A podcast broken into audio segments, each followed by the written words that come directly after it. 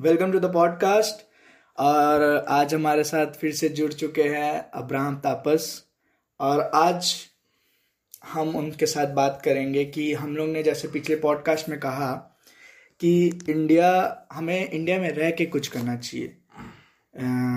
तो आज हम उस टॉपिक पे ज़ोर देंगे कि हमने ऐसा क्यों कहा और यहाँ पे ऐसी क्या अपॉर्चुनिटीज़ या टर्न अराउंड हम कर सकते हैं जो बाहर में अवेलेबल है नो डाउट बट यहाँ पे there is a competitive advantage actually ना इंडिया के मतलब किसी कंटेंट के बारे में बात करने से पहले इसको कंपैरिजन करते हैं दूसरे कंट्रीज़ हम्म। के साथ हम्म। तो अगर तू रिसर्च करेगा या देखा होगा या जाना होगा कहीं भी हम्म। तो ये होता है कि पहले ये देखते हैं कि स्टूडेंट के बेसिस पे देखते हैं कि स्टूडेंट्स यहाँ से जाते क्यों बाहर पढ़ने अच्छा, के अच्छा। लिए तो सिर्फ़ एक ही चीज़ मैटर करता है किसी हम्म। भी एस्पेक्ट ऑफ़ लाइफ में वो होता है क्वालिटी समथिंग हम्म। किसी भी हम्म। चीज़ का क्वालिटी अब तेरे को एजुकेशन चाहिए। अब इन लोग अगर इंडिया से कोई स्टूडेंट्स बाहर जाके एमबीए करना चाहते हैं वो इसलिए करना चाहते हैं कि क्वालिटी ऑफ़ एजुकेशन वहाँ ज़्यादा बेटर है एज कंपेयर टू इंडिया ठीक है? तो अगर तू जैसे कि रिसर्च किया बहुत सारे चीज़ मतलब बहुत सारे साइट्स में जाके जाके देख रहा था कि क्यों यहाँ के जो स्टूडेंट्स हैं हम्म, हम्म। वो लोन लेके इतना हैवी लोन ले लेके जा रहे बाहर। हम्म, तो ऑब्वियसली इतना तो पक्का है कि जो बाहर पढ़ने जाता है वो बहुत ही ज़्यादा इंटेलेक्चुअल होता है क्योंकि उसको हर चीज़ की समझ होती है ऑब्वियसली इतना पढ़ा लिखा आदमी होता है करके। नॉट नेसेसरी मुझे लगता है कि ये चीज़ नेसेसरी नहीं है क्योंकि अगर तू देखेगा जितने भी फॉरेन में कंपनीज़ बेस्ड बिजनेसेस हैं वो इवेंचुअली आगे इंडिया और चाइना में बिज़नेस करती है अपना। वहाँ हम्म। से उनका मेन मार्केट चालू होता है। हम्म, हम्म। तो अगर तू देखेगा तो ये सच बात नहीं है कि जो फॉरेन में पढ़ने जा रहा है वही इंटेलेक्चुअल होगा। मैं मतलब मेरे कहने का मतलब है कि जैसे जैसे मान ले तू और मैं आ, कुछ ऑन्टरप्रनोरशिप में कुछ करना चाहते हैं। कुछ बिज़नेस के लाइन में कुछ करना चाहते हैं। कुछ एक कम्युनिटी क्रिएट करना चाहते हैं। तो हमें ऐसा क्या कॉम्पिटेटिव एडवांटेज है? हम्म। जो हमें इधर मिलेगा वहाँ नहीं मिलेगा। नहीं एक्चुअली मैं ये बोलना चाह रहा था कि लोग जब जो जाते हैं जाना चाहते हैं पढ़ने के लिए ऑब्वियसली हम्म। उनके ऊपर बिलीव होता है कि हाँ मैं कुछ कर सकता हूँ इसलिए मैं जा रहा हूँ हम्म। मैं उस इंटेलेक्चुअलिटी की बात कर रहा हूँ। और एक्चुअली जैसे कि मैं पहले बोला कि क्वालिटी के लिए जाते हैं। ऑब्वियसली वो एम बी यहाँ भी हो सकते हैं। आई एम आई एम्स यहाँ के भी बहुत सारे अच्छे हैं। यहाँ बहुत सारे बी स्कूल्स और जो टॉप बी स्कूल्स हैं वो अच्छे हैं। हम्म। लेकिन कहीं ना कहीं अगर तू देखेगा कि उनको खड़ा होना है कॉर्पोरेट वर्ल्ड हम्म। में टॉप में हम्म, तो वो टॉप की चीज़ें ही यूज़ करना चाहेंगे। अच्छा। ठीक है? तो वो चाहते हैं कि हार्वर्ड जाए या कहीं भी कनाडा जाए एमबीए करने के लिए क्योंकि वहाँ का जो मास्टर ऑफ़ बिज़नेस प्रोग्राम होता है बहुत ही ज़्यादा स्पेशलाइज माना जाता है पूरे ऑल ओवर द वर्ल्ड में तो इसीलिए ओपन और अगर तू पूछेगा कि इंडिया में ऐसा क्या कॉम्पिटिटिव एडवांटेज है कि और तू जो पॉइंट बोला कि बाहर के लोग यहाँ पर हम्म। आ, मा, उनका मार्केट रिसर्च ज़्यादा हम्म। रहता है इंडिया और चाइना में हम्म। क्योंकि पॉपुलेशन ज़्यादा करके तो ये तो तुम्हारे रीजनल बेस पे आ गया। रीजनल बेसिस के रिसर्च हो गया कि कहाँ पर तुम्हारा मार्केट चल सकता है करके कहाँ तुम्हारा प्रोडक्ट चल सकता है करके कहाँ तुम्हारा बिज़नेस चल सकता है करके। हम्म। ये तुम इकोनॉमिक वे में ले सकते हो। लेकिन ये चीज़ है कि जो नॉलेज गेन करना रहता है कि, हम्म। कि कहाँ मार्केट रिसर्च करना चाहिए।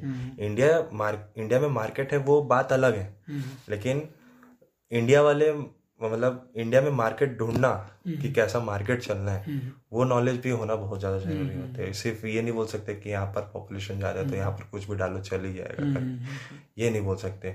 ऑब्वियसली किसी भी चीज़ का मतलब आगे बढ़ने के लिए उसको नॉलेज बेसिस होना ही पड़ता है। नॉलेज पे आगे ही नॉलेज के थ्रू ही वो आगे बढ़ सकता है। ऐसे ही बस हो जाएगा करके नहीं बढ़ हाँ, सकते ऑब्वियसली तो मैं ये भी देखा कि लोग सिर्फ़ सिर्फ़ स्टूडेंट्स ही नहीं। हम्म। ऐसे बहुत सारे लोग हैं जो इंडिया छोड़ छोड़ के बाहर जा रहे हैं ऑब्वियसली हाँ, तो रोज ही देखते हैं तो वो इसलिए हो रहा है क्योंकि उनको क्वालिटी ऑफ़ लाइफ स्टाइल चाहिए। हम्म, अच्छा अच्छा।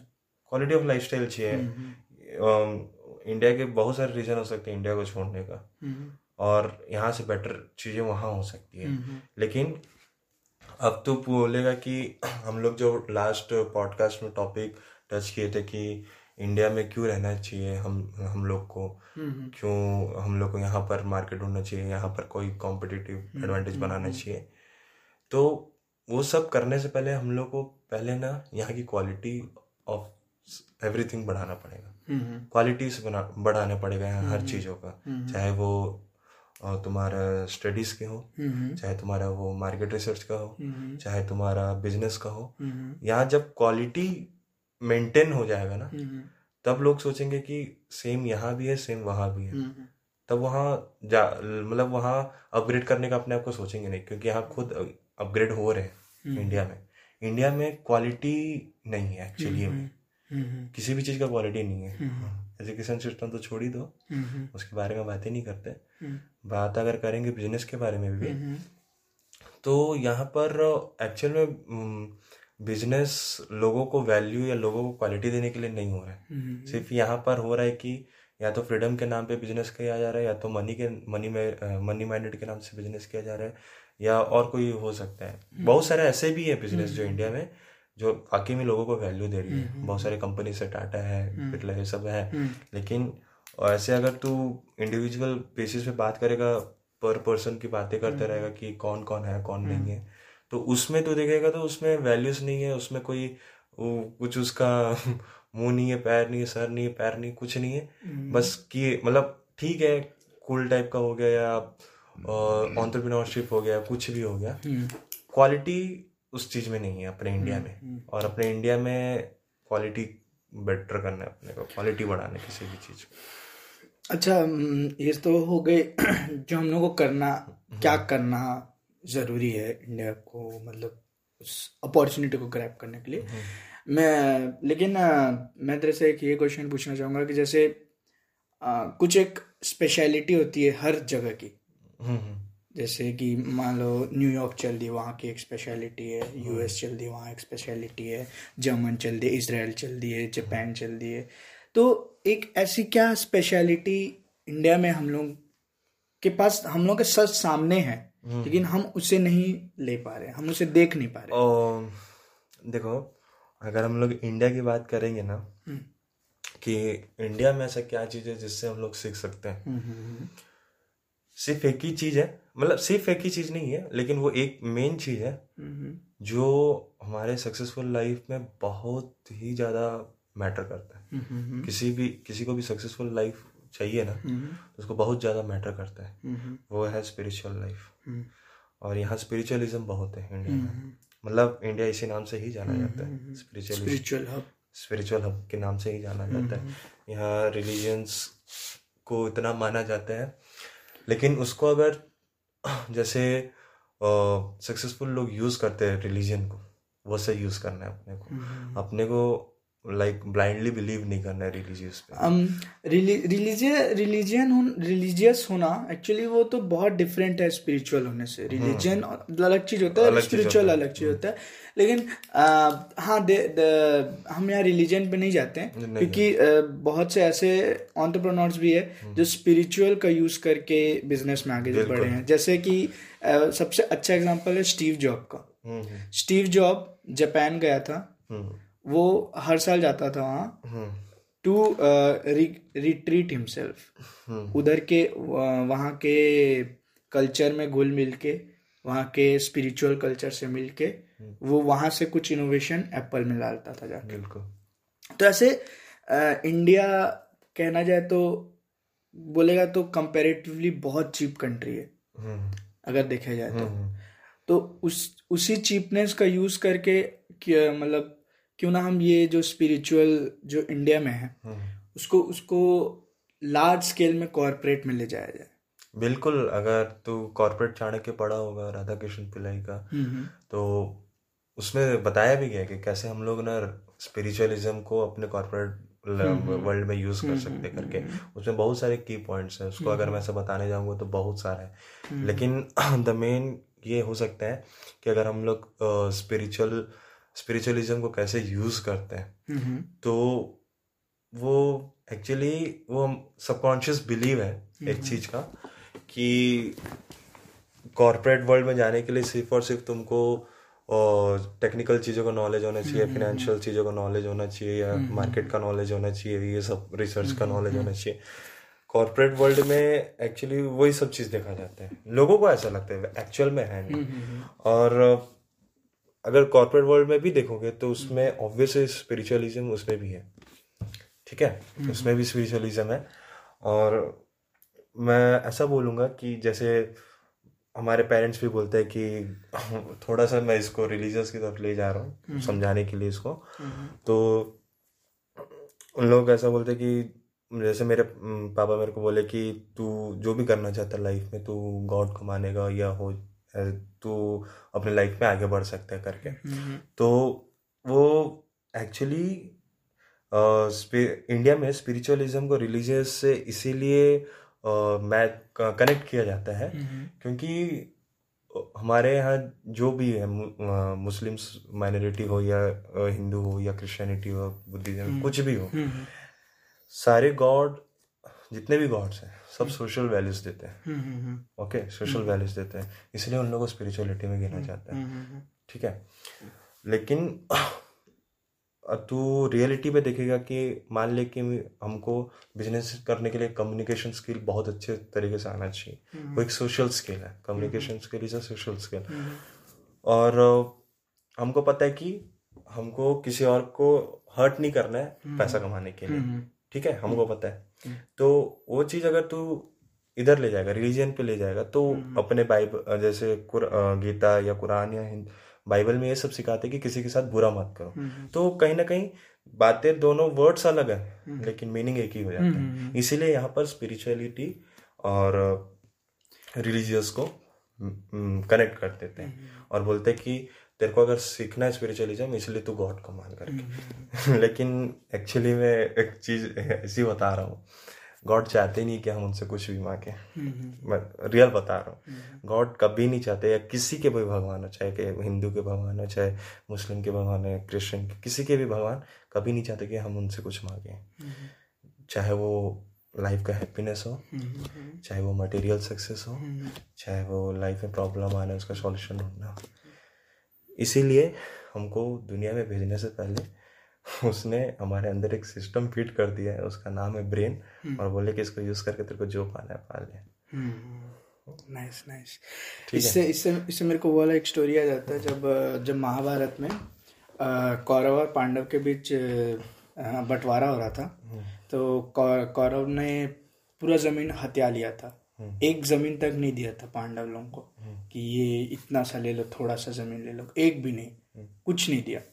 तो वहाँ पांडव थे और पांडव की माँ थी कुंती और कृष्ण जी थे श्री कृष्ण। तो पांडव में जन ने बोला युधिष्ठिर ने शायद बोला कि हमें एक ज़मीन तक नहीं दी। दुर्योधन ने दुर्योधन माने कि कौरव का जो लीडर था एक ज़मीन तक नहीं दी हमें किसी क्या हमें एक भी ज़मीन का अधिकार नहीं है? हमें एक तो ज़मीन मिलनी चाहिए। तो ऐसी बात चल रहा था तो श्री कृष्ण बोले इसका आंसर मेरे पास है। हम्म। तो दुर्योधन बोल रहा है कि हाँ बोलिए हमें कोई भी भूमि क्यों नहीं मिली? भूमि हम्म। मतलब वो लैंड हमें कोई भी भूमि क्यों नहीं मिली? हम्म। तो बोलता है श्री कृष्ण बोले तुम्हें कोई भी भूमि नहीं मिली क्योंकि दुर्योधन ने तुम्हें सबसे बड़ी भूमि दी है कर्म भूमि कर्म। बिल्कुल। वही चीज़ है। The land of action action बिल्कुल वही चीज़ है। एक्चुअली वो सब छोड़ो रिलीजन अब रिलीजन को छोड़ते पीछे। लेकिन हाँ एक एक चीज़ है एक चीज़ और कि आ, हम बोलते तो है हमें स्पिरिचुअल ग्रोथ करना चाहिए, लेकिन आजकल के टीनेजर्स में स्पिरिचुअल बोल के मतलब उनको स्पिरिचुअल में बोलेगा। तो उनका परसेप्शन बन जाता है कि इट्स अ फेक थिंग क्योंकि इतने सारे fake fake spiritual gurus India में आके। पूरा जो स्पिरिचुअल जो एक अलग सा जो वर्ल्ड था स्पिरिचुअल वर्ल्ड उसको पूरा कंटेमिनेट कर चुके हैं पूरी तरीके से चाहे वो जितने भी हो तू तो जानता ही होगा न्यूज़ चैनल्स में इतने हर मतलब हाँ। हर चौथे दिन ही कोई ना कोई एक स्कैम हो जाता है। हो जाता है। तो वो आजकल के टीनेजर्स का फिर वो डिसबिलीफ ही हो जाता है कि स्पिरिचुअल बोल के कोई चीज़ ही नहीं है। स्पिरिचुअल बोल के कोई चीज़ ही नहीं है। क्योंकि इतना ज़्यादा कंटेमिनेट कर दिया गया स्पिरिचुअल वर्ल्ड को जो इतना प्योर वर्ल्ड है। बिल्कुल सही बोला क्योंकि जितने भी स्कैम देखे हैं आसाराम हो गया कोई भी हो जाए जितने भी है। बहुत है। एक्चुअली उनसे वो स्कैम होने से पहले ऐसा लगता था कि उससे होली और कोई है नहीं। ऑब्वियसली उनके मुँह से जितने भी वर्ड्स निकले हैं इतने होली थिंग्स हैं वो। लाइफ के बारे में इतने चीज़ें सिखाती हैं। और वही जब स्कैम कर जाता है तो कौन बिलीव करेगा? उनके बातों पे भी कौन बिलीव करेगा?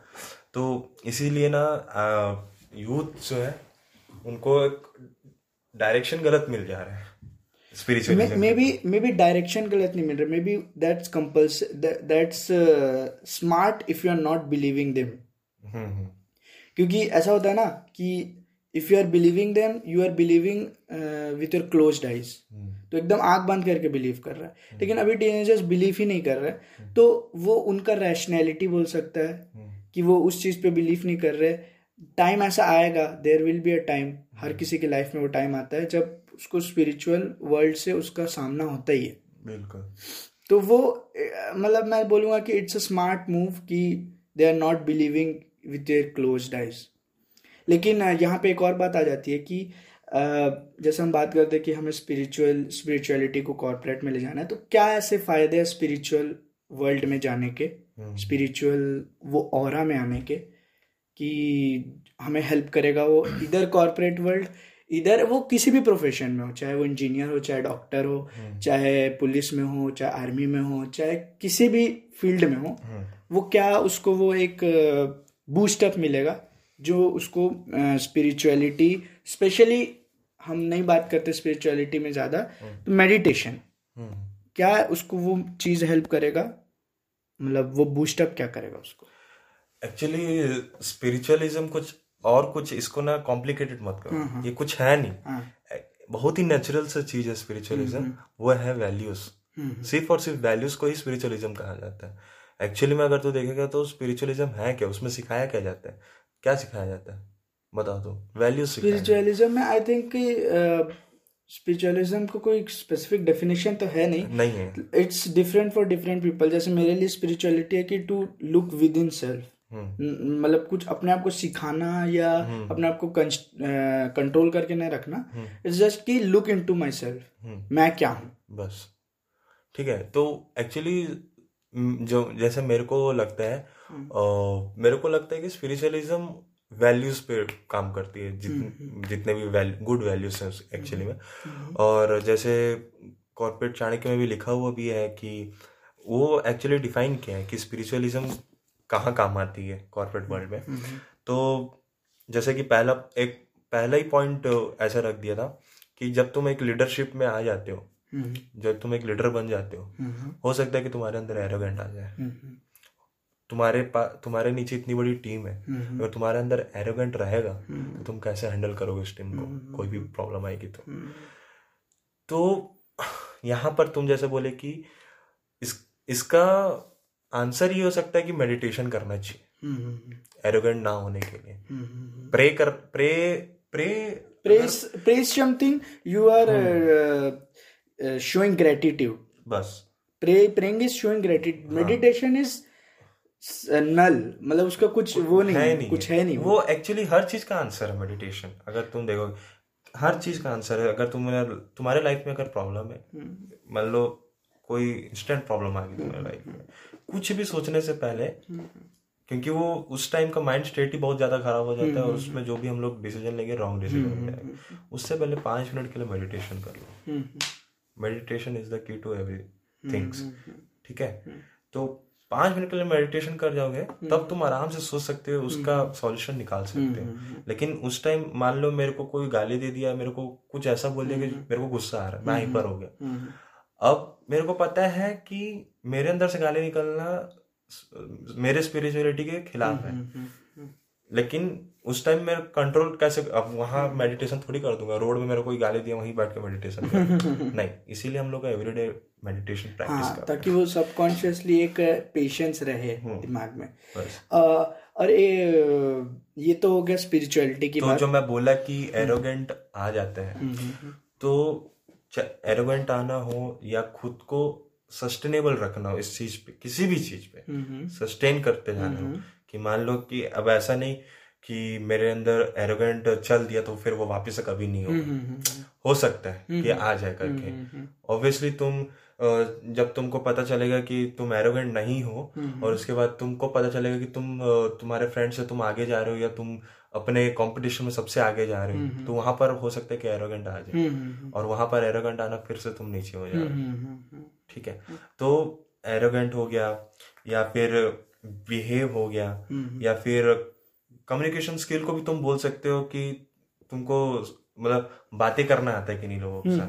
ऑब्वियसली कि अब तुम तुम्हारे अंदर एरोगेंट भी नहीं है लेकिन तुम किसी से भी बात कर रहे हो और तुमको पता है कि वो तुमसे ऐसे में छोटा आदमी है तुमसे। लोअर लेवल पे। लोअर लेवल पे है। और तुम उसको छोटे आदमी के जैसे ही बात कर रहे हो। अच्छा अच्छा अच्छा। उसको मतलब वो सेम रिस्पेक्ट नहीं दे रहे हाँ, जैसे हाँ, तुम बड़े को देते हो। तो वहाँ पर ये भी अपने को स्पिरिचुअल वो भी स्पिरिचुअलिटी में आता है। क्या इक्वलिटी वाला? ठीक है तो ऐसे ऐसे स्पिरिचुअलिज्म को अपन कॉर्पोरेट वर्ल्ड में ला सकते हैं। मतलब अगर अगर ऐसा देखा जाए इंडिया से ये बेनिफिट अपन उठा सकते हैं। अगर ये दो तीन पॉइंट्स में अगर खत्म किया जाए स्पिरिचुअलिटी और कॉर्पोरेट से कनेक्ट करने का। तो पहला ऑप्शन पहला पॉइंट तो यही होगा कि उससे एक रैशनैलिटी आता है कि you can take rational decision कुछ अगर प्रॉब्लम होता है कुछ अगर डिस्प्यूट uh, होता है तो you can easily solve that with the help of rationality और वो आता है स्पिरिचुअल वर्ल्ड में जाने से। एक्चुअली बिज़नेस में जो सबसे मस्ट पॉइंट है जो चाहिए ही चाहिए वो हर चीज़ में चाहे वो इन्वेस्टिंग हो बिज़नेस हो डॉक्टर्स हो सॉफ्टवेयर इंजीनियर्स हो कोई भी जॉब भी हो। कोई भी हो। हम्म। चाहिए वो एक चीज़ चाहिए चाहिए रहता है वो होता है पेशेंस हम्म, वो पेशेंस स्पिरिचुअलिज्म से ही आएगा। हम्म, मैं बता देता हूँ। कॉर्पोरेट वर्ल्ड में नॉलेज की ज़रूरत है।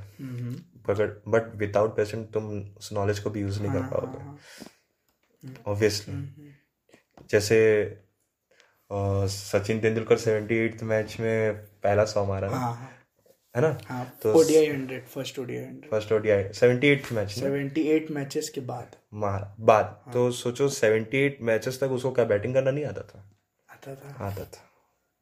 लेकिन जो उसके अंदर स्पिरिचुअलिज्म था पेशेंस था हाँ. वो उसको रन करते गए। हम्म, हम्म, हम्म। और अगर वो फ़र्स्ट अगर तुम देखोगे भी तो नॉलेज उसके पास फ़र्स्ट बैटिंग से था। हाँ, उससे भी पहले से था। उससे भी पहले जब से वो इंटरनेशनल थे तब से हाँ, उससे भी पहले से था। नॉलेज उसके पास बहुत पहले से था। हाँ, लेकिन उसके साथ जो कि पेशेंस भी था हाँ, इसीलिए वो कभी जाके हंड्रेड मार हाँ, पाया। हाँ, अगर वो पेशेंस ही नहीं रहता ना दस मैच के बाद बोलता कि छोड़ो हटाओ वो सेवेंटी मैचेस तक अपने आप को प्रूव किया नहीं मैं हंड्रेड बना सकता हूँ नहीं मैं इस मैच में हंड्रेड बनाऊँगा नहीं मैं इस मैच में हंड्रेड बनाऊँगा।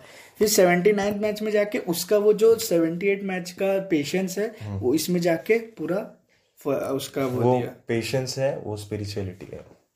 तो आ, पहला पॉइंट तो ये हो गया रैशनैलिटी हम्म। दूसरा हो गया पेशेंस हम्म।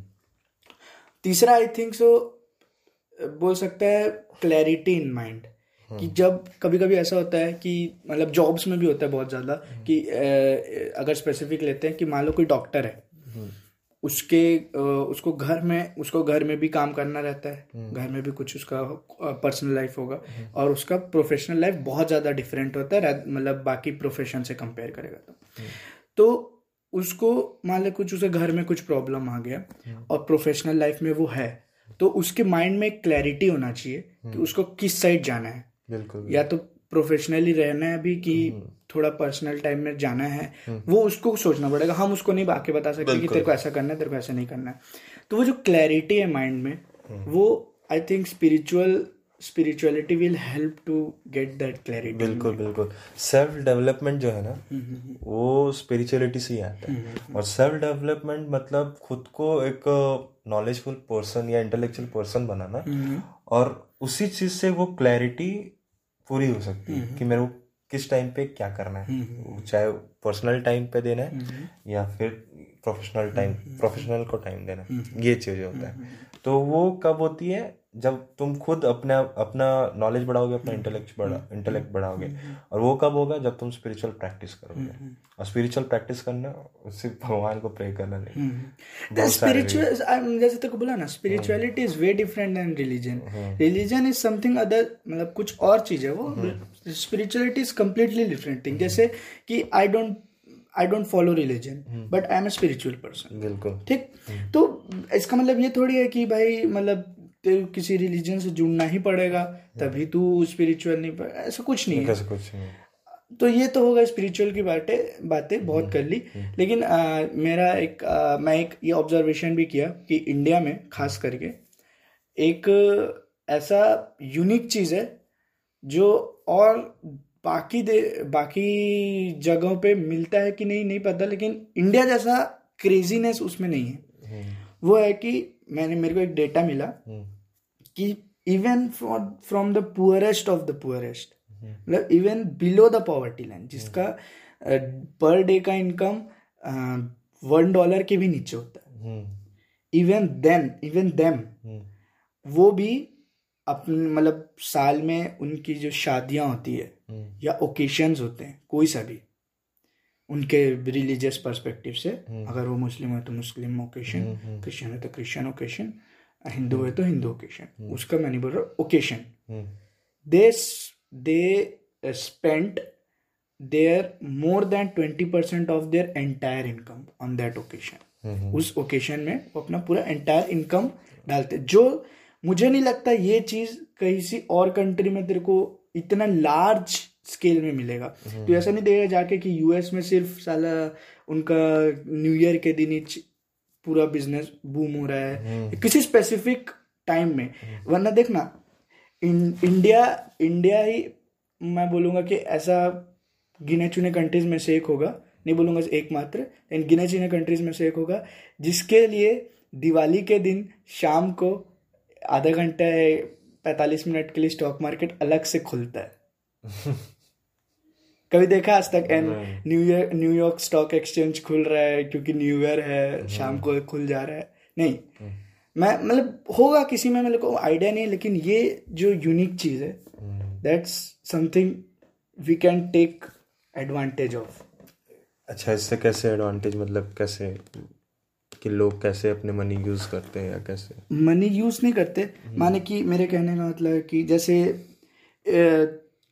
एक छोटा सा एग्जांपल है हम्म। कि जैसे तू ले ले क्रैकर क्रैकर जो इंडस्ट्री है वो सिर्फ़ और सिर्फ़ एक्सपा मतलब खुलता है हम्म। उसी दिन दिवाली के पहले हम्म। दशहरा के पहले या शादी जिस दिन होता है उसके पहले वाले दिन।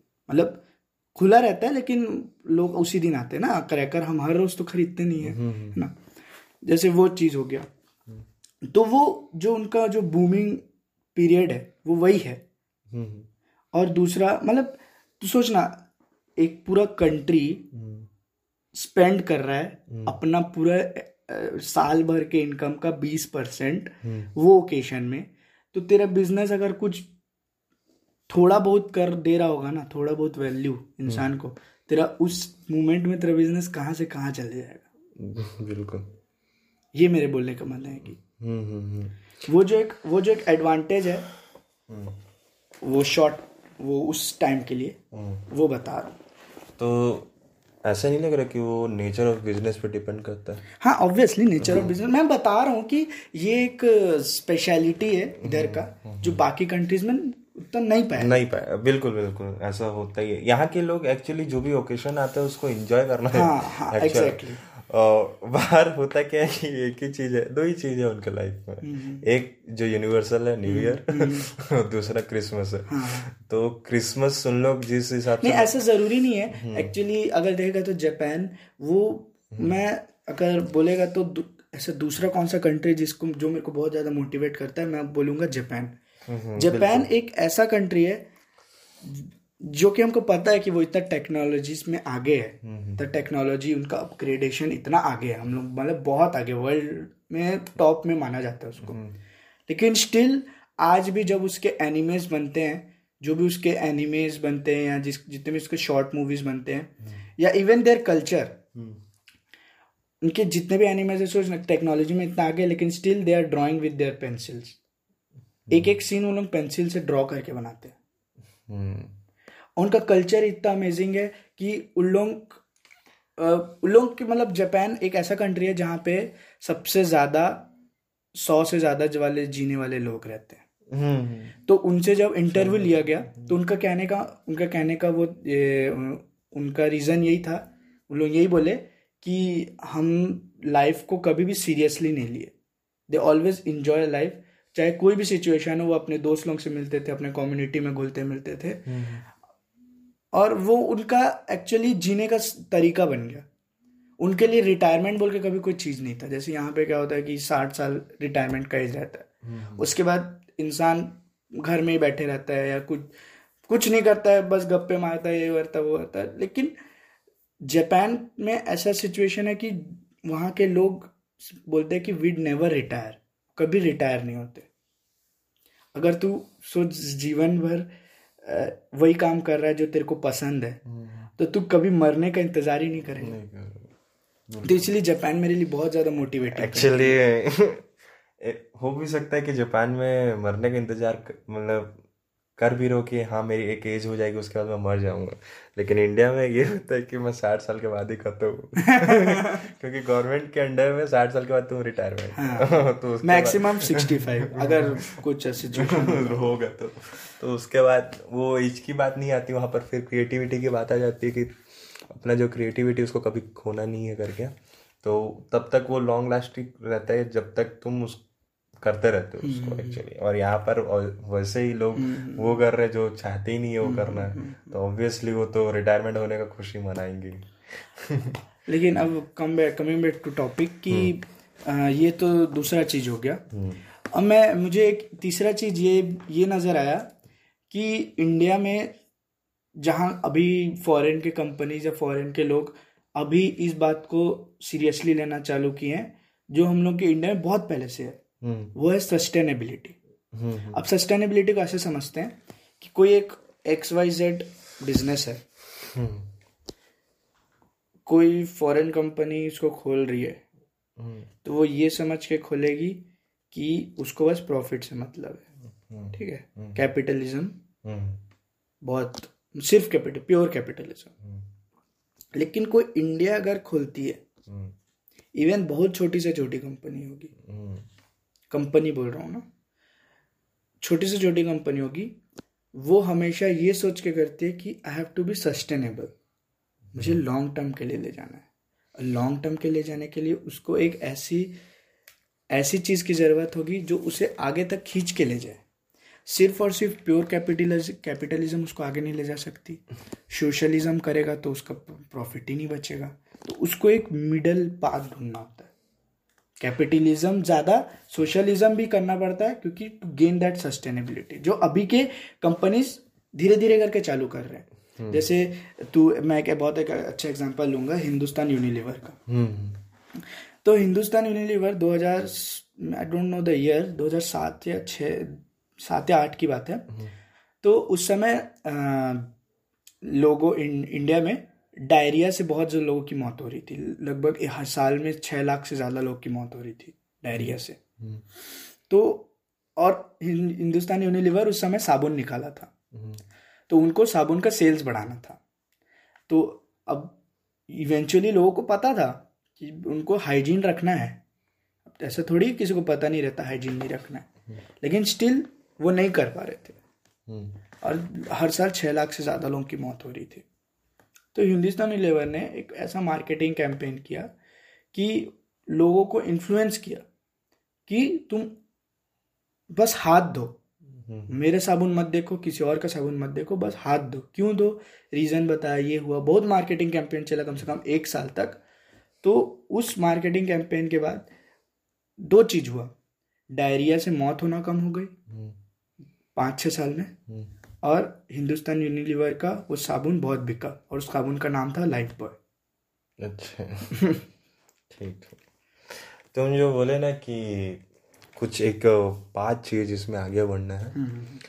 एक्चुअली वो पाथ भी डायनेमिक है। वो कोई एक चीज़ नहीं है कि इसी चीज़ से आगे बढ़ सकते। तो उसको हम लोग करंट सिचुएशन के हिसाब से कर सकते हैं। हम्म, हम्म, कि किसी बिज़नेस को सस्टेनेबल होने के लिए जो उसका आइडिया है वही पूरा सौ साल तक नहीं चला सकता। मार्केट क्या चल रहा है उस हिसाब से उसको चलना पड़ेगा तभी वो सस्टेनेबल हो सकता है। तो इसमें कोई कंट्रोवर्सी हो ही नहीं सकता कि कुछ मेरा बिज़नेस सही है तेरा बिज़नेस गलत है। दैट्स दैट मार्केट में जो चल रहा है उसके हिसाब से उसको चलना पड़ेगा। अगर अभी टेक्नोलॉजी ट्रेंड पे है तो उसको टेक्नोलॉजी के हिसाब से चलना पड़ेगा। ऐसा है। सबसे बेस्ट डेफिनेशन अगर मैं लूँगा सस्टेनेबल बिज़नेस एक बहुत ही लेजेंड इंसान है उसका नाम है उनका नाम है सी के प्रहलाद वो एक मतलब बहुत लेजेंड इंसान है वो मैनेजमेंट के नाम से बहुत लेजेंड इंसान है। तो वो एक वो सबसे बेस्ट डेफिनेशन मेरे को उनका लगा था sustainable what is sustainable business तो बोले sustainable business is like a like a like you are driving a car you don't have to just look forward you have to also look in the rear view mirror. तू सिर्फ़ rear view mirror में देख के नहीं गाड़ी चला सकता तू सिर्फ़ सामने सामने देख के गाड़ी नहीं चला सकता। And that sustainable develop sustainable business और उस सस्टेनेबिलिटी इंडिया में बहुत पहले से है।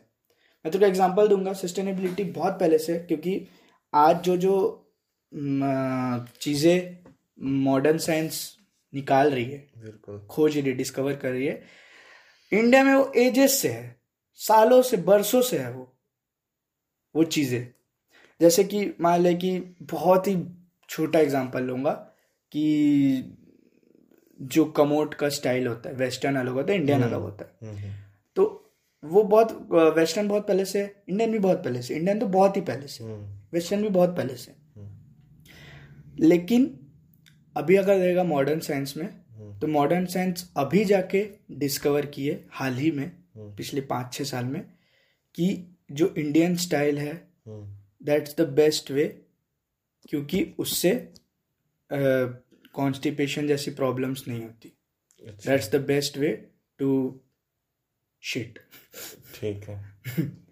तो ये मतलब कहने का मतलब है सस्टेनेबिलिटी छोटा सा एग्जांपल दिया। ये तो हो गया साइंस में। हम्म, हम्म। लेकिन अगर हम इसमें बात करें मैनेजमेंट की बात करें हम्म, तो सबसे अच्छा एग्जांपल जैसे तूने कहा चाणक्य। वो बुक लिखा था कहाँ twenty five hundred eight twenty fifty BC में लिखा था कहीं बीसी में लिखा था। और वो जो बातें लिख के गया जो बातें रिकॉर्ड करके गया वो आज तक रेलिवेंट है। आज तक ऐसा नहीं कह सकता कि ये रेलिवेंट नहीं है आज के तुम ये बोल सकते हो कि जो एंशियंट नॉलेज है ना हम्म, हम्म, वो सस्टेनेबल है। नॉलेज बोल सकते हो। और उस नॉलेज को यूज़ करके ना आज के वर्ल्ड में उसको एग्जीक्यूट कर सकते हो। ठीक है? जैसे चाणक्य का कहना था कि अगर तुमको बड़ा आदमी बनना है चंद्रगुप्त को बोला तो तुमको पहले लोग इकट्ठे करना पड़ेंगे। एक इको सिस्टम बनाना होगा। और वही चीज़ आज बिज़नेस में ज़रूरत है। हम्म। सबसे और वही बिज वही बिज़नेस आज सबसे ज़्यादा मल्टी बिलियन डॉलर का आज तो आज तो आज तो एक्चुअली कोई इंडस्ट्री नहीं है ना। जो आज पे काम ना कर आज आज अभी से कोई अलग अलग इंडस्ट्री नहीं है। जैसे हम्म। अभी सिर्फ़ केमिकल इंडस्ट्री अभी सिर्फ़ मोटर इंडस्ट्री अभी सिर्फ़ टीचिंग इंडस्ट्री अभी सिर्फ़ एडुटेक इंडस्ट्री नहीं है। हम्म। अभी इट्स एन इकोसिस्टम सब मिल के काम कर रहे हैं। मिल के काम कर इकोसिस्टम इन द सेंस ना जैसे मैं बोल सकता हूँ कि एक एग्जांपल देता हूँ। हालाँकि इंडिया में लेट में आया है फॉरेन में पहले से चालू हो चुका था लेकिन बहुत ही क्लिशे है जोमेटो और स्विगी वो क्या हुआ? एक प्लेटफॉर्म में यहाँ पर एक्चुअली बिज़नेस होता क्या है? बी टू सी होता है। बिज़नेस टू कस्टमर लेकिन यहाँ पर कस्टमर से ही कस्टमर इकोसिस्टम जोड़ दिया। मतलब उसका कस्टमर वो उसको कहाँ से पैसा आ रहा है? जो खाने वाला है हम्म, हम्म। उससे भी पैसा आ रहा है। हम्म, जो खाने को उसको दे रहा है जो मतलब बेच रहा है उससे भी पैसा आ रहा है। दोनों तरफ़ से वो वो ले ऐसा नहीं है कि पहले से नहीं था पहले से था लेकिन उस हाई लेवल तक एग्जीक्यूट नहीं कर पाया बोल सकते हैं। कि उससे जोमेटो स्विगी से पहले फ़ूड पैंडा था उबर ईट्स था बहुत सारे थे। फॉरेन के। इंडिया में थे इंडिया में थे इंडिया में थे। इंडिया में थे वो हाँ। लेकिन वो उसको उस टाइप से एग्जीक्यूट नहीं किया एग्जीक्यूट हाँ, नहीं कर पाया और उनको एक चीज़ का एडवांटेज नहीं मिला ना। हम्म। अभी जैसे कि हमारे एक मतलब डेटा इतना चीप हो गया है हम्म। कि we are scrolling every day like लेकिन जिस समय फ़ूड पैंडा उबर इट्स थे उस टाइम डेटा उतना सस्ता नहीं था। खुद सोचना तू उस समय दो सौ रुपए का साला एक जीबी डाउनलोड एक जीबी डेटा लेता था। अभी तो दो सौ रुपए में कितना एक जीबी पर डे का लेता है अस्सी दिन का साठ दिन का अस्सी दिन का जो भी होता है। तो डेटा बहुत वे चिपर हो गया। और उस वो जो फोन्स है वो भी वे चिपर हो गए हम्म। बढ़ गए और वो फैले लार्ज स्केल में। तो उनको वो एक कॉम्पिटेटिव एडवांटेज मिला एक उनको एडवांटेज मिला हम्म। कि वो अपना ब्रांड फैला पाए इस वे में। तो हम उस पर नहीं जाते। हम्म। बात वापस यहाँ सस्टेनेबिलिटी की बात कर रहे थे हम लोग कि इंडिया में सस्टेनेबिलिटी इज़ एजेस से बहुत पहले से आज से नहीं है लेकिन अभी क्या है कि कहते हैं ना कि तुम्हारे पास तुम एक सस्टेनेबल आइडिया लेके आओ मैं एक टेक्नोलॉजी लेके आऊँगा हम्म। तू मैनेजमेंट लेके आ अच्छा। और हम एक multi billionaire multi billionaire company खोल लेंगे हम्म। कहने को इजी है लेकिन हम्म। अगर तू डीप मीनिंग देगा तो सच है कि तू अगर एक सस्टेनेबल आइडिया लेके आ और उसके साथ वो आइडिया एग्जीक्यूट करने के लिए टेक चाहिए। टेक मिल गया। अब उसको करने के लिए मैनेजमेंट मैनेजमेंट मैनेजमेंट ये तीन चीज़ लेके आ जा। तू एक मल्टी बिलियनर कंपनी बनाने के लायक हो जाएगा। तो ये जो माइंडसेट है इंडिया में सस्टेनेबल का वो बहुत पहले से तो ये सस्टेनेबल माइंड हम एडवांटेज ले सकते हैं इंडिया बिल्कुल बिल्कुल। एक्चुअली ये पूरा अभी तो तू देखेगा तो जो इस्कॉन है हम्म, हम्म। वो एक्चुअली रिलीजन को आगे नहीं बढ़ा रहे वो स्पिरिचुअलिज्म को आगे बढ़ा रहे। हम्म, और वो यूएस में इतनी तेज़ी इतना मतलब इतना तेज़ी से ग्रो कर रहा है ना यूएस में लाइक उस वहाँ पर लोग चैंटिंग कर रहे हैं कृष्ण का। ठीक है? मतलब जो क्रिश्चियनिटी इतना बड़ा कम्युनिटी है सबसे बड़ा कम्युनिटी है पूरे वर्ल्ड में क्रिश्चियनिटी और अगर तू बोलेगा तो यूएस ही सबसे आगे क्रिश्चियनिटी को मानने के लिए। लेकिन वहाँ पर जाके भी अगर वहाँ पर वहाँ बढ़ा रहे हैं तो स्पिरिचुअलिज्म को बढ़ा रहे हैं तो वो तू बोल सकता है कि एक्चुअल में अपन इंडिया का फ़ायदा उठा सकते हैं स्पिरिचुअलिज्म हम्म, हम्म। को आगे बढ़ाने के लिए। हम्म, और स्पिरिचुअलिज्म हो गया या वही चीज़ें सस्टेनेबल होते हुए आ रही हैं तो वो भी आगे बढ़ रही हैं। नॉट नॉट जस्ट स्पिरिचुअलिटी को आगे बढ़ाना मेरे कहने का मतलब कि स्पिरिचुअलिटी का हेल्प ले सकते हैं टू ग्रो आर बिज़नेस मिलने का मतलब। हम्म। और जहाँ से तो इस्कॉन की बात का मेरे को एक और याद आ गया ईशा लाइफ के बारे में हम्म। जो सदगुरु का कंपनी है। हम्म। वो वो भी बहुत एक्सेल कर रहा है अपने जगह पे। मतलब वो ऐसे प्रोडक्ट्स लेके आया जो जो स्पिरिचुअल बंदा होगा वो खरीदेगा वो चीज़ें को। तो वो एक बोल सकता है कि best example how to grab most from India तू इसको भी ले सकता हो शो को? हाँ वो वो तो ओजी वो ओल्ड स्कूल आदमी है ओल्ड स्कूल उसको दोनों में बोल सकता है कि वो स्पिरिचुअलिटी भी और सस्टेनेबल भी हो कभी sustainable and large scale India में रह कि कैलिफ़ोर्निया में कौन वो कर रहा है भाई तो ऑब्वियसली लार्ज स्केल बिल्कुल बिल्कुल। तो वापस बात बात यहाँ आ जाती है कि इंडिया में मुझे ऐसा क्यों लगा हम्म। कि अपॉर्चुनिटी बहुत ज़्यादा है। हम्म। पहला है बॉटम बिलियन अच्छा। इसको पहले अच्छे से जान लेते हैं। बॉटम बिलियन होता क्या? हम्म। तो जैसे हम जानते हैं कि इंडिया में सिक्सटी सिक्सटी फाइव परसेंट लोग बिलो पॉवर्टी लाइन है ऐसा हम्म। कहने का मानना है कि। तो बहुत बड़ा एक मार्केट है। अब मैं मार्केट क्यों बोल रहा हूँ? इसको गरीब गरीब क्यों नहीं बोल रहा हूँ? क्योंकि देखा गया ये चीज़ कि अगर तू बॉटम बिलियन को गरीब लेके चलेगा ना कि हम्म। इनको हेल्प की ज़रूरत है इनको सिंपैथी की ज़रूरत है इनको पिटी की ज़रूरत है इनको दया दया दिखाना चाहिए। तो वो कंट्री या वो कम्युनिटी या वो एरिया कभी ग्रो नहीं कर सकता। हम्म। जब तू वो बॉटम बिलियन को take it as an opportunity take in as a big market तो वो एक सक्सेसफुल बिज़नेस स्टोरी बन सकता है। अब इसका मैं तेरे को बहुत एक अच्छा स्टोरी बताऊँगा। अरविंद मिल्स करके कंपनी अरविंद लिमिटेड करके। हम्म। तो वो फिफ्थ लार्जेस्ट डेनिम मैन्युफैक्चरर है वर्ल्ड का इंडिया का नहीं वर्ल्ड का। तो उसके जब वो नया नया जीन्स आया था इंडिया में तो वो था एक एक जीन्स था कम से कम मतलब दो हज़ार अट्ठारह सौ ऐसा प्राइस का था। उस टाइम पे 2007 के भी पहले शायद में भी। तो अरविंद जो मिल्स था उसको बहुत प्रॉब्लम हो रहा था इस बारे में कि अब एक्चुअली इतना बड़ा कंपनी था। तो उसको प्रॉब्लम हो रहा था क्योंकि इंडिया में मार्क खरीद ही नहीं रहा था कोई। उस समय इनकम और भी कम था। आज मतलब बोल रहा हूँ ना आज से पंद्रह साल पहले तो और कम था। इनकम तो लोग खरीद नहीं रहे थे। तब उन्होंने क्या किया? अब यहाँ पे पास उनके पास दो ऑप्शन होते। पहला ऑप्शन होता है कि वो चले जाते वो अपना प्रोडक्ट लेते और यूएस में एक्सपोर्ट करते। यहाँ मैन्युफैक्चर करते यूएस में एक्सपोर्ट करते। लेकिन उन्होंने ये नहीं किया। उन्होंने क्या किया? उन्होंने क्या किया कि उन्होंने एक ऐसा जीन्स टूल किट बनाया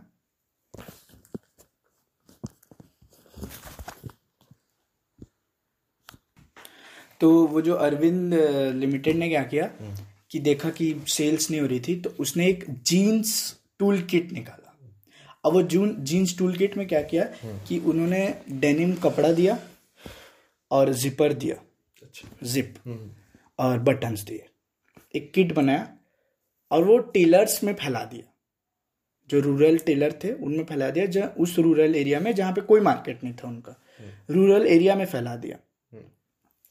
और रूरल एरिया में अपने हिसाब से कस्टमाइज किए उन लोग। और उस जीन्स का नाम पड़ गया रफ टफ रफ टफ और उनका जो वो था अब इतने लार्ज स्केल में किए तो ऑब्वियसली कॉस्ट जहाँ उनका अट्ठारह सौ रुपये दो हज़ार रुपये पड़ रहा था वो गिर के तेरा पड़ गया छः सौ रुपये से भी कम।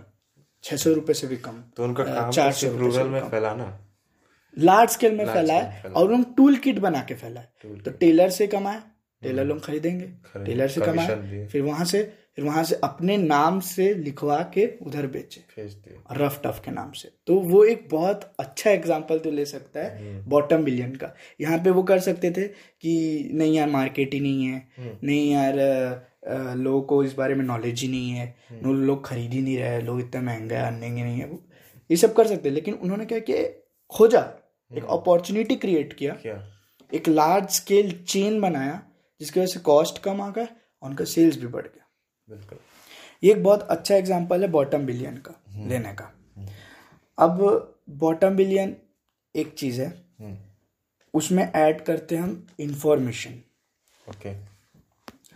अब क्या है कि हर तेरे को तो पता ही होगा जैसे बहुत सारे एज हम कैटेगरी कर देते हैं कि एग्रीकल्चरल एज था फिर इंडस्ट्रियल एज आया फिर मतलब उससे पहले बहुत कुछ एज आया होगा साइंटिफिक साइंटिफिक एज ऐसे करके बहुत सारे एज है तो अभी जिस एज में हम लोग जी रहे हैं वो है इंफॉर्मेशन एज इसीलिए इसको इंफॉर्मेशन एज बोलते हैं क्योंकि हर एनी पॉइंट ऑफ़ इंफॉर्मेशन एक इतना सा भी इंफॉर्मेशन या बहुत बड़ा इंफॉर्मेशन यहाँ से अभी जो हम इस जगह पे बैठे हैं। यहाँ से लेके कोई लाख किलोमीटर दूर भी बैठा होगा। हम्म। उसको भी सुनाए उसको भी पता चल जाएगा एक क्लिक में। एग्ज़ाम्पल देता हूँ। जब नाइनटीन सेंचुरी में यूएस में कोई इलेक्शन जीतता था तो उसका वर्ल्ड को खबर पड़ता था अगले दिन न्यूज़पेपर में। बिल्कुल। ठीक है? अभी हम यूएस का इलेक्शन लाइव देख रहे हैं अपने टीवी में। टेक्नोलॉजी ब्रो टेक्नोलॉजी पहले के ज़माने में कोई अगर पैंडेमिक फैलता था जैसे तेरा ये फैला था अभी तो कोरोना आया था हम्म। उससे पहले जब वो आया था जिसको अपन ब्लैक डेथ के नाम से जानते हैं। हम्म। वो जब आया था उसके सौ दिन तक यूएस को पता नहीं था कि ये पैंडेमिक फैला है। फैला है। और यहाँ कोरोना हुआ जस्ट दो दिन बाद lockdown that's the you can say the power of information actually information भी इतने जल्दी स्प्रेड इसलिए हो रहे हैं बोल सकते हैं कि टेक्नोलॉजी के हम्म, नाम से हो रही अभी अभी देखो जैसे वर्ल्ड का पॉपुलेशन कुछ करीब seven point eight billion something है और उसमें five point two billion mobile users है। Four point five billion internet users है। और थ्री पॉइंट फोर बिलियन तेरा सोशल मीडिया यूज़र्स है। हम्म। तो अब देख ले बाकी के जो बच गए वो शायद हो सकते कि रूरल एरिया से बिलोंग करते तो उनके पास वो टेक्नोलॉजी अभी तक पहुँची नहीं है। लेकिन जिस जहाँ तक टेक्नोलॉजी पहुँच गई है वहाँ तक इंफॉर्मेशन पहुँच गई समझ लो। जिसके पास टेक्नोलॉजी है फ़ोन है या लैपटॉप है कंप्यूटर है नॉलेज उसके मतलब नॉलेज नहीं जो भी दुनिया में चल रहा है इंफॉर्मेशन वो वहाँ तक पहुँच रही है। वो भी हो सकता है टेक्नोलॉजी की हो सकता है नहीं उसी टेक्नोलॉजी की मदद से ही पहुँच तो जो इंफॉर्मेशन अभी अपने पास सबसे बड़ा पावर अगर बोलेगा तो वो इंफॉर्मेशन है। बिल्कुल बिल्कुल। उससे बड़ा पावर अपने पास नहीं है। इंफॉर्मेशन ऐसी चीज़ ऐसी पावर है कि वो इवन उसके पास इतना पावर है कि दे कैन कन्वर्ट इलेक्शंस इतना पावर है कि वो इलेक्शंस जिता सकता है या हरवा सकता है तेरे को। इन्फॉर्मेशन ऐसा इतना पावरफुल चीज़ है। ये एक दूसरा एस्पेक्ट हो गया जो मैं अपॉर्चुनिटी की बात की तरह से। देख ये बॉटम बिलियन हो गया प्लस इंफॉर्मेशन प्लस इंफॉर्मेशन अब ये दो मैं क्यों लिया? बॉटम बिलियन क्योंकि ये भी अपने पास एबंडेंस में कंट्री में। इंफॉर्मेशन है ये भी बहुत चीप में भी है और, और बहुत एबंडेंस में भी है। अब तीसरा चीज़ जैसे मैं तेरे को बताया कि इंडिया में बेसिक वैल्यूज़ की बहुत अहमियत है। हम्म। बच्चा पैदा होता नहीं है उसके अंदर खाने से पहले वैल्यूज़ जाता है। हम्म। खाने के साथ वैल्यूज़ जाता है। It's like an protein powder जैसे बॉडी बिल्डर्स के लिए प्रोटीन पाउडर रहता है इंडियन बच्चों के लिए वैल्यूज़ रहते हैं। तो वो जो वैल्यूज़ है वो इनहिबिश इनहिबिट रहते हैं। हम्म, मतलब लाइक uh, कैसे बोलूँ? जैसे फ़ोन में डाला जाता है ना स्टोरेज में रैम रोम वैसे इंडियन बच्चों में डाला जाता है वैल्यूज़ वैल्यूज़ डाला जाता है बिल्कुल। और वो लगता है हमें उस मोमेंट में क्या चुतिया पाई क्या वैल्यूज़ क्या करूँ वैल्यूज़ ले जाए क्या करूँ ऑनेस्ट बन जाऊँगा क्या हो जाएगा? कुछ हो जाएगा? लेकिन जब तू चालू करेगा when you are in a business तब वो वैल्यूज़ बहुत ज़्यादा हेल्प करते हैं बहुत ज़्यादा। और सिर्फ़ हेल्प नहीं तेरे को इवन कनेक्शंस बनाने में भी हेल्प करते हैं। नेटवर्क बढ़ाने में। मैं एक एग्जांपल लूँगा कि हम्म, हमें बचपन से बताया जाता है कि बेटा छोटे छोटे चीज़ों पे ध्यान देना चाहिए छोटे चीज़ हम बचपन से बताया जाता है ना ये बात का छोटे छोटे चीज़ों पे ध्यान देना चाहिए। अब एक एग्जांपल लूँगा जे आर डी टाटा का सुनना। उस समय इंडिया में नया नया बोइंग आया था। एयर इंडिया का बोइंग और उसमें ट्रैवल कर रहा था governor of RBI ex governor of RBI मतलब कुछ उसी पोस्ट में था हाई पोस्ट में था हम्म। तो बहुत बड़ा बात था उस बात उस चीज़ के लिए हम्म। तो उन्हीं के जस्ट बगल में जे टाटा बैठे थे हम्म। तो उन्हें नहीं पता था जे टाटा को नहीं पता था कि ये governor of RBI ex governor ऐसे कुछ है हाई पोस्ट में तो फिर बातचीत हुआ तो जे टाटा उठ के गए उठ के गए कहीं और बहुत देर बाद एक घंटे बाद वापस आए तो जब पूछे ना आर गवर्नर पूछे कहाँ गए थे आप? तो बोले कि मैं देखने गया था इतनी बड़ी हस्ती हमारे प्लेन में है। मैं देखने गया था कि सब कुछ सही है कि नहीं। मैं जाके देखा कि वॉशरूम में टॉयलेट पेपर नहीं है उसका उसको लगाया उसको मतलब अरेंजमेंट किया सब क्लीन है कि नहीं देखा? और बोइंग कमाल की बात यह है कि अगर एक प्लेन में जो नॉर्मल प्लेन होता है हम्म। उसमें एक वॉशरूम होता है दो वॉशरूम होते हैं एक हम्म। आगे एक पीछे। लेकिन बोइंग इलेवन जो नॉर्मल एयरप्लेन है हम्म। उसका बहुत बड़ा रहता है। बोइंग इलेवन बोइंग मतलब बहुत बड़ा प्लेन रहता है। मतलब उसमें सौ सीटर्स से भी ज़्यादा रहते हैं। अच्छा। तो उसमें बहुत सारे वॉशरूम होते हैं। सिर्फ़ एक दो नहीं रहते बहुत बहुत सारे रहते हैं। अपर डेकर रहता है। मतलब ऊपर भी रहता है नीचे भी रहता है। वैसा तो एक एक वॉशरूम में जा जाके डिटेलिंग किया। कि सही है कि नहीं इतनी बड़ी हस्ती जा रहे हैं वो चाहते तो किसी को बोल देते। हम्म। उनका ही कंपनी था एयर इंडिया उन्हीं का कंपनी था। बोल सकते थे कि किसी को लेकिन वो खुद जाके किए और वो एक सेंस ऑफ़ ग्रेटिट्यूड है। सोच रहे कोई मतलब मान ले तू और इतना मैं हम्बल इतना हम्बल पर्सन और इतना वो वो जो ग्रेटिट्यूड उसने शो किया गवर्नर को हम्म। वो एक बहुत ही ऐसा इमेज क्रिएट किया होगा। Even hmm. इफ़ कि तेरा बिज़नेस अगर लॉस में भी जा रहा होगा इवन हम्म। देन वो तेरा जो इमेज क्रिएट होगा वो एक लॉन्ग टर्म में बहुत ज़्यादा हेल्प करेगा। मैं उसी टाटा के एक और लीडर के बारे में बात करना चाहूँगा रतन टाटा हाँ. के बारे में। यही सेम हम्बल पर्सन के थ्रू बोलना चाहूँगा मतलब पॉइंट ऑफ़ व्यू से बोलना चाहूँगा।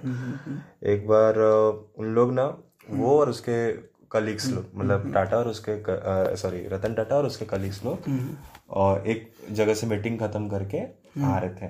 तो बीच में उनका गाड़ी खराब हो गया।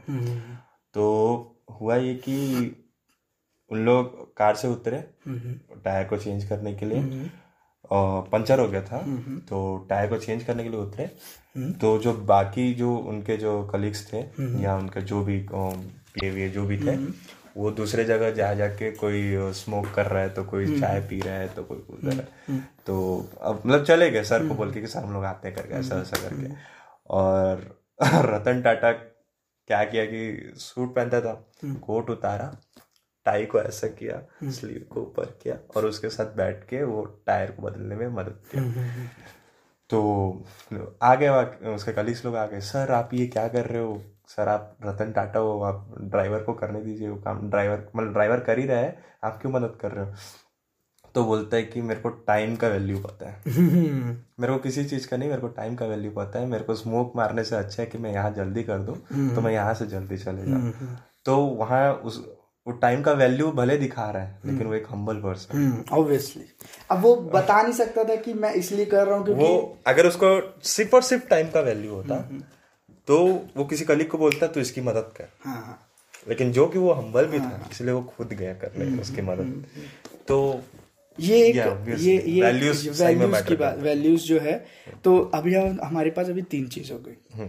Bottom billion billion plus information age plus values basic values और ये तीन चीज़ों ये तीनों चीज़ें दो चीज़ें अबंडेंस में है और तीसरा चीज़ चीज़ें बचपन से इनहिबिट कर दिया जाता है हमारे अंदर। उसको देख के एबंडेंस वर्ड बोल हाँ। तो ये एक चीज़ है। हाँ। उसमें तो तेरा ग्रेटिट्यूड वगैरह आ ही जाता है। जाता है।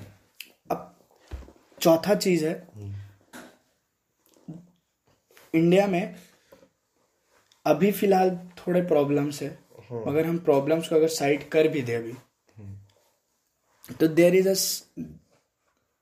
there is a still a there still a connection between people in the sense कि भले ही वो एक कम्युनिटी से बिलोंग नहीं करते हम्म, हम्म। मान ले कि वो दूसरे रिलीजन से बिलोंग करते हैं। हम्म।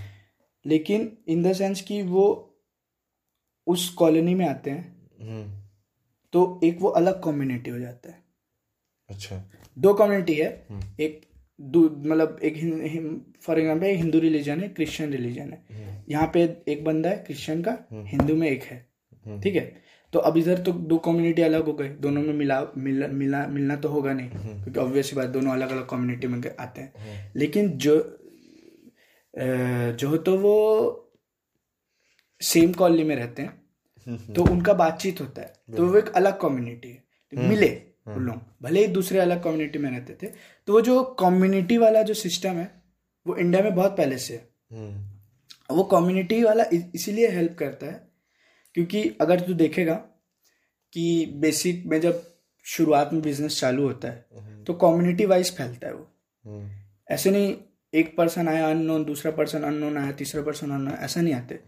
अगर एक पर्सन जिसको अच्छा लगा बिज़नेस मतलब बाय द वे कि सोच एक कैफ़े खोला गया है।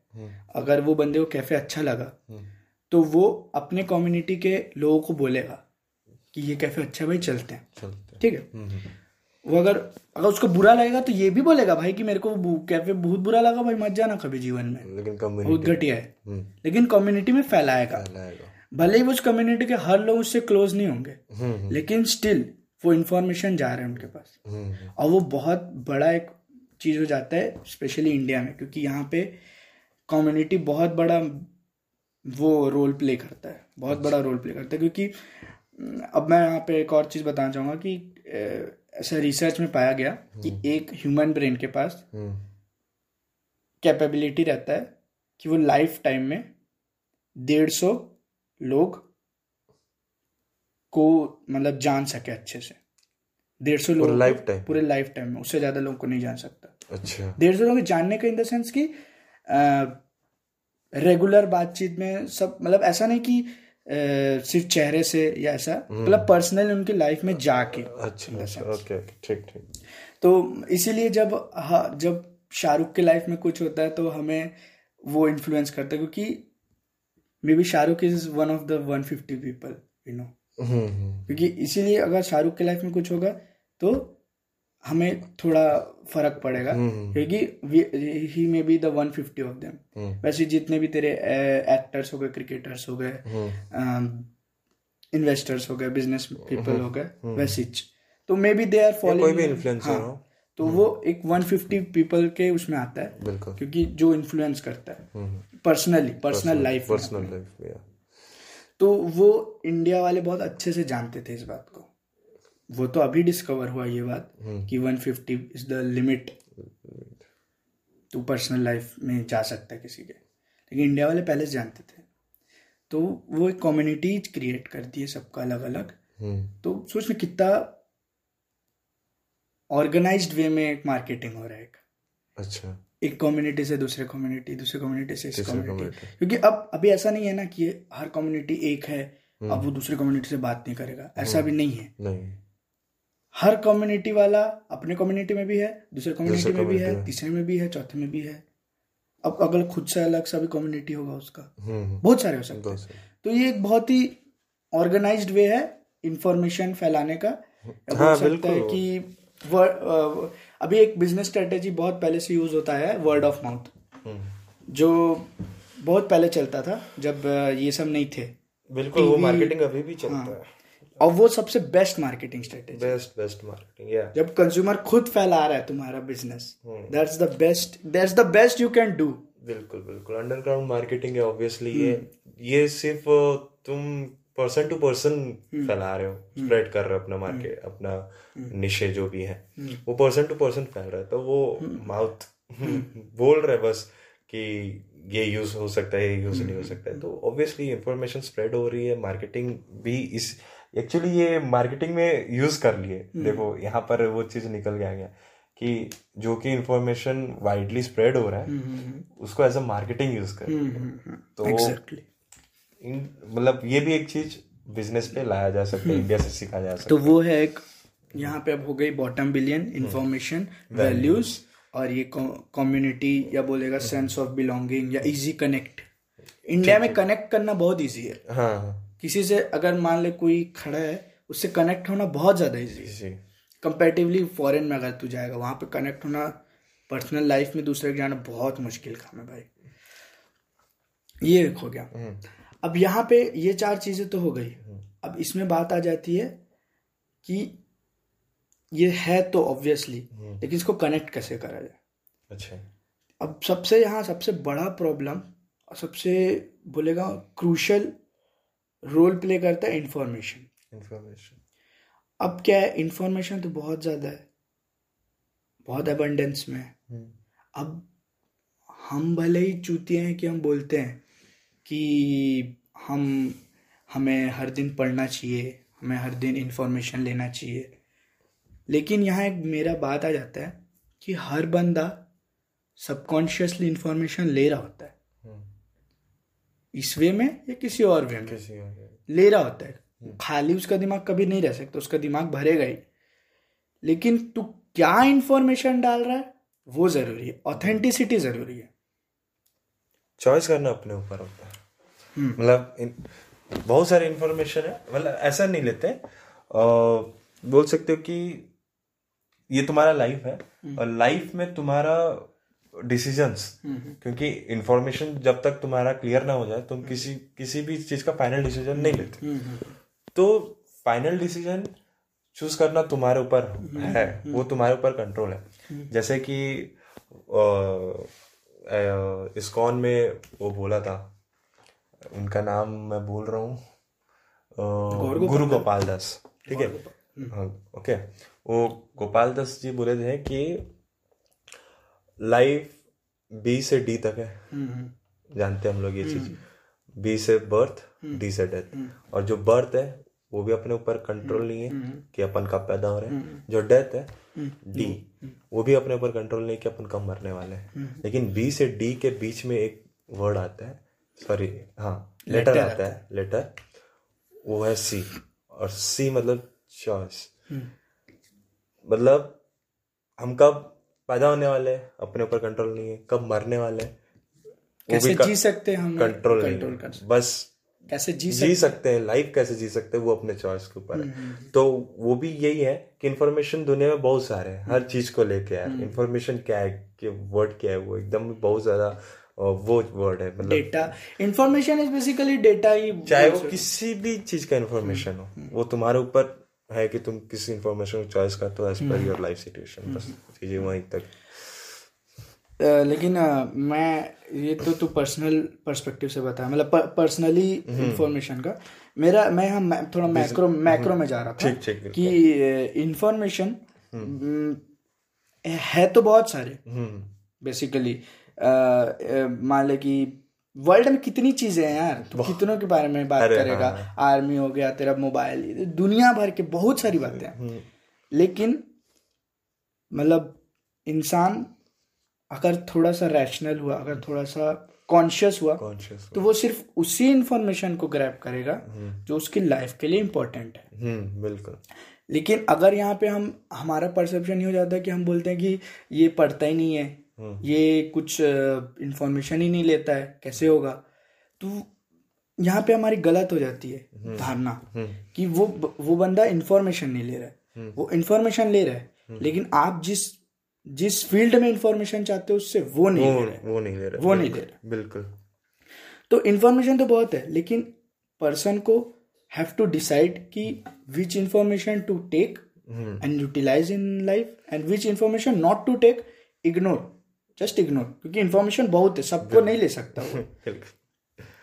तो वो एक बहुत बड़ा बोल सकता है कि मेजर रोल प्ले करता है इंफॉर्मेशन एज में हम्म। कि how the how people are taking that information as such क्योंकि इंफॉर्मेशन बेसिकली डेटा ही है। डेटा का ही इंटरप्रेटेड वर्जन है। हम्म, हम्म। लेकिन वो इंफॉर्मेशन को लेके कर क्या रहा है? मान ले कि मैं तेरे को बताया एक इंफॉर्मेशन देता हूँ कि मच्छर के बाईस दांत होते हैं। ले जा कर क्या, ले, क्या करेगा जान के? क्या करेगा बता। इसीलिए इसीलिए एक पर्सनल ये मेरा पर्सनल ग्रज भी था बचपन से जनरल नॉलेज को लेके बहुत ज़्यादा। हम्म। बहुत ज़्यादा चिड़ मस्ती थी मेरे को जनरल नॉलेज लेके। हम्म। पूरे जनरल बुक जनरल नॉलेज का बुक लेके आ जाते थे पढ़ाते थे। हम्म। मैं सोचता भाई क्या करूँगा मैं जान के कि इस रोड का किलोमीटर इतना लंबा है? कभी घुमाने तो लेके नहीं गए पापा आप आप। किलोमीटर गिना रहे हो आप मेरे को। क्या करूँगा का जान के? कितना हाँ। तो ठीक है है but what should I do with that information there is something something knowledge हाँ वही बात आ जाती है कि इंफॉर्मेशन अलग चीज़ होता है और एक नॉलेज अलग चीज़ होता है। बिल्कुल। और इन्फॉर्मेशन वही लेना चाहिए जो तुम्हारे एम्बिशन से रिलेटेड हो। या तुम्हारे लाइफ से रिलेटेड है हम्म। तुम्हारे लाइफ सिचुएशन से रिलेटेड हम्म, जैसे हम्म, मैं पहले बोला कि लाइफ सिचुएशन से ही उसी के थ्रू अपने को लेना चाहिए। इन्फॉर्मेशन ऐसे लेने के लिए क्या नहीं। जनरल नॉलेज इसीलिए इतना वर्सटाइल है कि कोई उसको पूरा जान ही नहीं पढ़ नहीं सकता कभी नहीं कभी नहीं कोई इंसान पूरा जनरल नॉलेज रख ही नहीं सकता। तो वही चीज़ है अब अपन वो अपनी क्षमता नहीं है एक्चुअली तो जितना क्षमता है अपन उतना इन्फॉर्मेशन ले सकते हैं।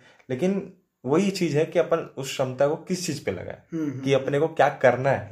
लाइफ हम्म, में बहुत दो चीज़ की इन्फॉर्मेशन मतलब ये बहुत सारी इन्फॉर्मेशन हो सकती है। जैसे हम लोग को इन्वेस्टिंग का नॉलेज लेना है या फिर अपने को यूपीएससी थर्ड मेन पेपर का नॉलेज लेना है। अपने को अपने ऊपर है कि क्या लेना हाँ, है। इन्फॉर्मेशन दोनों ले सकते हैं। दोनों ले सकते दोनों ले लेकिन अब हमें डिसाइड करना है कि भाई हमें यूपीएससी का इन्फॉर्मेशन लेके हम्म। उसको कुछ करना है या इन्वेस्टिंग का इन्फॉर्मेशन लेके कुछ करना है या अभी कुछ भाई बिज़नेस के बारे में ही पढ़ ले। बिल्कुल। तो ये एक बहुत बड़ा रोल प्ले करता है इन्फॉर्मेशन एज में कि what information you are actually grabbing तो यहाँ पे वो कंट्रोल इंडिया के लोगों में नहीं है। बिल्कुल वो बहुत इजीली हर इंफॉर्मेशन पे दे जस्ट ब्लाइंडली बिलीव जैसे ये बहुत ज़्यादा वीडियोस में बात करते हैं या मतलब फनी वीडियोस में स्केचेस में कि मम्मी पापा आते व्हाट्सएप फॉरवर्ड लेके कि यूनेस्को ने नेशनल एंथम को बेस्ट इंडिया के नेशनल एंथम को बेस्ट नेशनल एंथम बताया।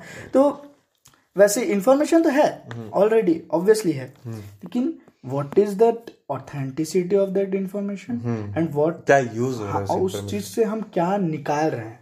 वो ज़रूरी है। एक्चुअली जैसे देखेगा तो हिस्ट्री अकबर के बारे में जानने के बारे में। अगर हम लोग सोचेंगे कि हमको कोई बोला कि तेरे को हिस्ट्री पढ़ना चाहिए अकबर के बारे में जानना चाहिए ऐसा हम लोग क्या करेंगे उस, उसके बारे में जान के? कोई नौ, बस नॉलेज रहेगा कि हाँ है नॉलेज अपने को अकबर के बारे में इतने में पैदा हुआ था इतने मारा इतना लड़ाई किया डेट्स वॉर किया। डेट्स याद करके। सब डेट्स याद करेंगे। वो अपने को काम नहीं आएगा क्यों? क्योंकि अपना अपना ऑप्टिमिस्टिक वाला काम है कि अपन फ्यूचर के देख के टेक्नोलॉजी में आगे बढ़ रहे हैं या इन्वेस्टिंग में आगे, आगे बढ़ रहे हैं फिनेंस में आगे बढ़ रहे हैं। हम्म। लेकिन उस बंदे को नॉलेज अकबर के बारे में होना बहुत ज़्यादा ज़रूरी है जो गवर्नमेंट एग्ज़ाम की तैयारी कर रहा है। हम्म। तो यही बात है कि प्रस्पेक्टिव हम्म। कि इंफॉर्मेशन और नॉलेज अगर ले भी रहे हो तो क्यों ले रहे हो? बस यही दिक्कत और वो भी है ना तापस कि अगर तू अकबर के बारे में पढ़ रहा है तो अकबर के बारे में क्या पढ़ रहा है? हम लोग के बचपन में पढ़ाया जाता है कि अकबर पैदा कब हुआ था अकबर शादी किससे किया हाँ। अकबर का राज कहाँ कहाँ था हाँ। अकबर ने किस किस जगह किससे लड़ाई की कैसे लड़ाई की यही है हाँ। लेकिन अगर हमें एक्चुअली अगर अकबर के लाइफ से कुछ सीखना है तो हमें उसकी लाइफ स्टोरी पढ़नी पड़ेगी लाइफ स्टोरी से हमें बहुत कुछ सीखने को मिलेगा वो क्या उसके वैल्यूज़ हम्म। वो चीज़ अपन अपन सीख सकते हैं नॉर्मल उसके लाइफ स्टाइल से अपन कुछ वैल्यूज़ सीख सकते हैं हाँ. लेकिन उसके बारे में नॉलेज रखना अपने कुछ काम नहीं आता हाँ, उसके ऑब्वियसली उसके अगर अपन स्टोरी पढ़ अभी उसके बारे में पढ़े हम लोग पढ़ लिए कि हम्म। उसका डेट ऑफ़ बर्थ ये हम्म। पढ़ लिए हाँ, उस टाइम। बस उस जान गए हाँ। और उसके बारे में फिर उसके लाइफस्टाइल के बारे में पढ़े। हम्म। लेकिन तू बीस दिन बाद पूछेगा तेरे को याद है कि तू अकबर के बारे में पढ़ा था उसका बर्थडे का डेट बर्थडे याद नहीं होगा लेकिन उसका लाइफ स्टोरी याद लाइफ स्टोरी याद होगा। और मेरे को बर्थडे याद करके करना भी क्या हाँ, मेरे को खुद का बर्थडे याद हो गया बहुत बड़ी बात है। ना? बिल्कुल। मम्मी पापा का बर्थडे याद नहीं होता यार। अगले दिन सुबह पता चलता है मेरे को सब लोग फ़ोन कर रहे हैं हाँ अपने मम्मी को हैप्पी बर्थडे बोल देना। बोले अरे मम्मी का बर्थडे क्या आज? मम्मी का बर्थडे नहीं याद हो रहा मैं अकबर का बर्थडे याद करूँगा यार। समझ रहे तो वो चीज़ है। तो ये चार ये चार चीज़ें हो गई। हम्म। तो क्या लगता है ये चार चीज़ें अबाउट मतलब कैसे? बिल्कुल ये अगर इंडिया में ये चीज़ सस्टेनेबल चलती आ रही है हम्म, हम्म। ये सारी चीज़ें चलती आ रही है तो ऑब्वियसली उसका और जैसे मैं शुरुआत में बोला कि क्वालिटी बहुत ज़रूरी है तो क्वालिटी इस सब चीज़ से जोड़ के बनती है। मतलब ये बेसिकली चार डॉट्स है हाँ, जिसको कनेक्ट करके you can you can make a ecosystem है बस। हमारा ये सब करने का मोटिव यही था कि जहाँ हम हैं हम्म। हमें यहाँ में रह के वो अपॉर्चुनिटी ग्रैप करने करना चाहिए हमको खुद आने वाले जनरेशन के लिए क्वालिटी बनाना हाँ ये चीज़ हम्म। अगर हम उस क्वालिटी में नहीं है तो हम आने वाले जनरेशन के लिए क्वालिटी बनाएँगे एक्चुअली हम्म। अगर ऐसे समझा जाए बेसिकली सिंपल अभी अब सिंपल की बात की तो सिंपली समझाते हैं कि हमें यहाँ रह के कुछ करना चाहिए ताकि हम अपने जो फ्यूचर के लोग हैं उनके लिए एक मिसाल बन सके। वही चीज़। Simple simple you know simple बिल्कुल बिल्कुल सही। तो आज के लिए सिर्फ़ इतना ही। बहुत मज़ा आया पॉडकास्ट करके एक और बार। बहुत ज़बरदस्त। कैसा लगा? आपको कैसा लगा? बहुत ही अच्छा लगा। बहुत चीज़ें जानने को मिला। बहुत सारे केस स्टडीज़ सुनने को मिला। बहुत ही अच्छा लगा कॉलेज से अच्छा लगा? हाँ। चलो फिर मिलते हैं। Bye bye take care